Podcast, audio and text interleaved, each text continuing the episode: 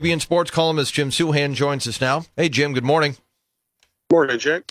All right, uh, Timberwolves had a big lead. The uh, Dallas came back, made it interesting, but the Wolves were able to hold them off and win by three in Dallas. Your thoughts on that Wolves win? That was pretty spectacular. Uh, the Wolves got a great offensive flow. I think you see that Conley and Gobert work much better together than D'Lo and Gobert did. Uh, Gobert had a big night, and then toward the end, Kyrie Irving went absolutely bonk.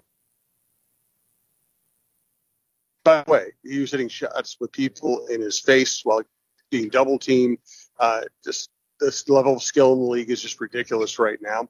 So the you know the Mavericks tighten it up, and then two great defensive plays at the end seal it. Uh, Kyle Anderson strips Luka Doncic in the uh, in the corner, a brilliant defensive play, and then on the last possession with the Mavericks needing to make a three, they have Doncic and Kyrie working out top against Anthony Edwards and Jaden McDaniels, and just trying to get off a good look for a three, which they probably make, knowing them. And McDaniels and Edwards are all over them.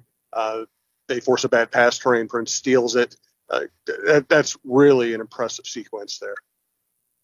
So, what do you think about this team? Are they a better team with Conley than what they were with D'Lo, and just having him seen, you know, having watched them against a good opponent like Dallas? I think so. Uh, now, it's you know, it's not like black and white. It's not like okay, D'Angelo Russell's terrible and Mike Conley's great. It's much more subtle than that. D'Angelo Russell was having a great shooting season, and shooting is incredibly valuable. It's the most important thing in basketball. Uh, but Conley works better with Gobert. Conley is a better on the ball defender. Conley's a better defender when paired with Gobert. Uh, he is more of a distributor than a shooter. So I think they are a little better right now with Conley rather than D'Lo. I also think when Karl-Anthony Towns comes back and you have Towns and Edwards uh, commanding a lot of shots, that it'll be a little easier with a pass first point guard rather than somebody who wants to get his own shot like Russell.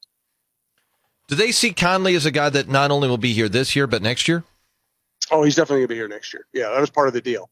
Is that uh, Russell was going to walk this summer, and him walking this summer would also hurt their ability to spend. It's complicated, but it would hurt their ability to spend.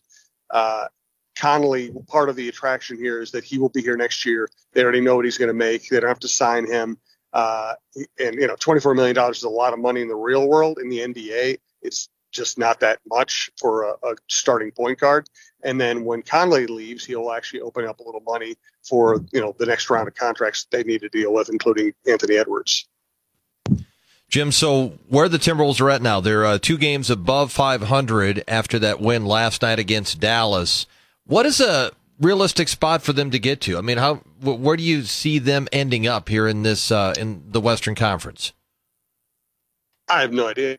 I mean, it, they have if they had an easier schedule, I'd say, hey, all they need is one good run and they could be a four seed.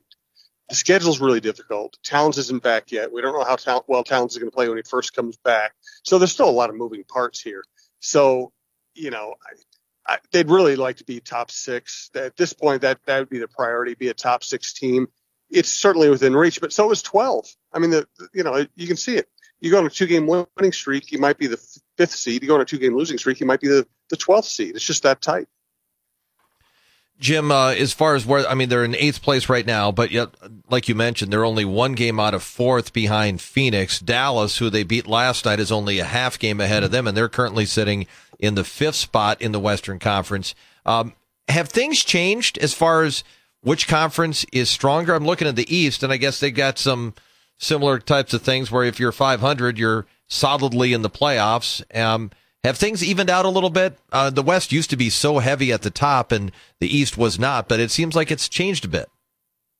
Uh, it has. The Western Conference isn't the dynamo it used to be, but it's still very good. And now look what's happened. Uh, Kyrie Irving leaves the East, go to the West. Kevin Durant goes from the East to the West and probably makes the Phoenix Suns the, the title contenders. So uh, whatever the standings say now, you know, that's not reflective of Kyrie Irving and Kevin Durant joining the fray. Uh, I think Phoenix is going to rise. I think they're going to be very difficult to beat. Uh, they're probably the team to pick in the West, and and the Warriors could turn it on at any time. Uh, the Warriors have all their best players available to them. So the West is still very diff- difficult. It's just that some of the some of the talented teams like the Lakers and the Pelicans have either had injury problems or just aren't as good as they're supposed to be.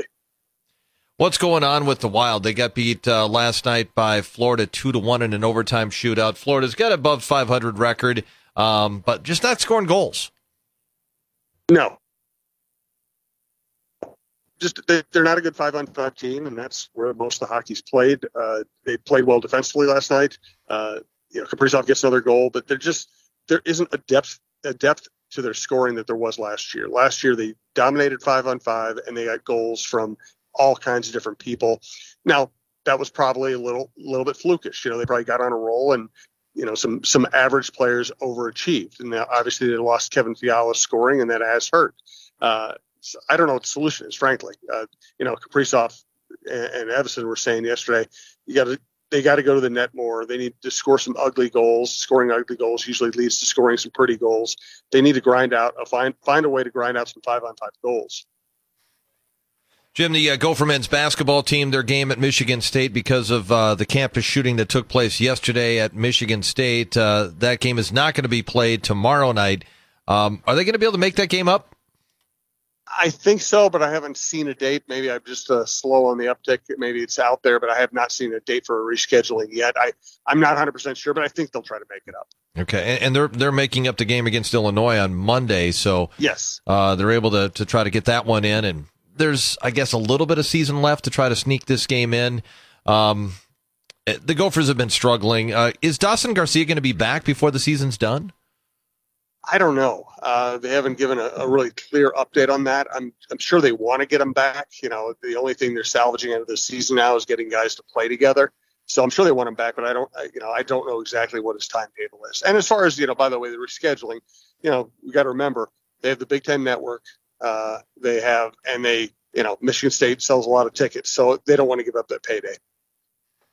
Jim, uh, the uh, Twins, um, if they're going to add some additional people, would it be bullpen? And is Brad Hand, uh, you know, a Chaska native, 33 year old left hander who doesn't throw as hard as he used to, but still was effective uh, in the uh, playoffs for Philadelphia last year? Is he a possibility for the Twins?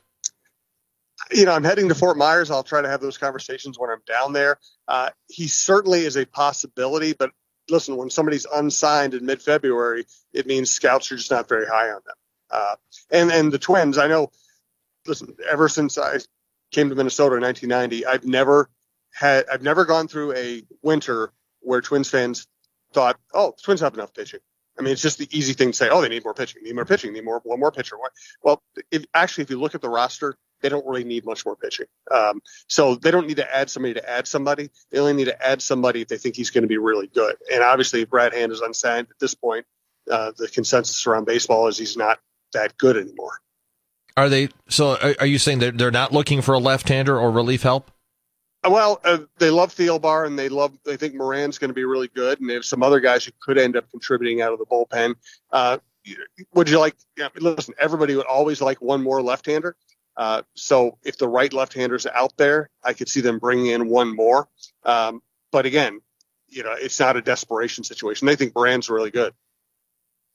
Jim, how about uh, uh, Kenta Maeda? Um, certainly, this is the type of thing when you're down there, you're going to probably find out more about where he's at and what they might be able to do with him. Uh, is it possible that he could begin the year out of the bullpen until they get him ramped up to be a starter? I don't think. I, I think they're going to. I think they want him in the rotation and between off days in April, between having a bunch of guys who could start games for them in April, they have about 10 guys they don't mind seeing on the mound right now. I just think they're going to have him be in the rotation and just be really cautious with them. You know, maybe they'll skip a start, maybe they'll give him an extra day here or there, maybe they'll get him out early of a game, maybe they'll back him up with another young starter. Uh, I think they want him on the mound as a starter. I just don't, I just think they'll be very cautious and keep an eye on him. Jim, one of the things about Carlos Correa's numbers last year, the batting average was good, the home run totals were fine. Didn't score a lot of runs, didn't have a lot of RBIs. Is that on the Twins lineup just not being effective, or was that just kind of an unusual thing that happened? That was mostly situational. He was batting second. Buxton wasn't in the lineup as much as they would have liked. Buxton also led off, you know, hit a lot of home runs, so he wasn't always on base when Correa came up. Um, they didn't have reliable hitters behind Correa, and the bottom of the order was fairly weak, mainly because of injuries. So I think it was more circumstantial than anything else. And here's the other thing Carlos Correa, I mean, Carlos Correa is a great all around player. He is not, you know, he's not Mike Trout. He's not a dominant offensive force. He's a good offensive player for a shortstop. So I just think we need to keep offensive expectations in line. Uh, you know, he had a good offensive year last year, and it's about his median year. That's about probably what he's going to do. And RBI are going to be dependent on you know who's on base when he comes up. Jim, uh, as you're heading down there, who do you think is the Twins' best starting pitcher, um, either now and then the guy who might have the highest ceiling? That is a really interesting question. Um, you know, I guess I'd give the nod to Sonny Gray right now. Uh, I think Joe Ryan could push him. Lopez could push him. Maeda, if he gets back to the form he had when he was a Cy Young candidate, could push him. But you ask me, who do I want to start one game right now? I'd probably pick Sonny Gray, and that might change.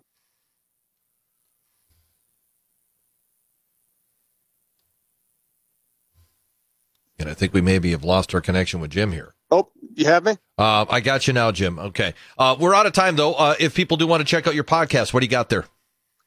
Uh, we have Jeff Diamond show up on the Vikings. We have the Viking update show up on Vikings off season and the Super Bowl. We have, uh, let's see, we have Preps Today with John Millea is out. Uh, with the Jon Krawczynski show with a real deep explainer of the D'Angelo Russell trade and why a lot of fans got mad at him. It's a really good episode. Everything's at talknorth.com. All right, Jim. Thank you. Safe travels. We'll talk to you again tomorrow. Great. Thanks, Jay.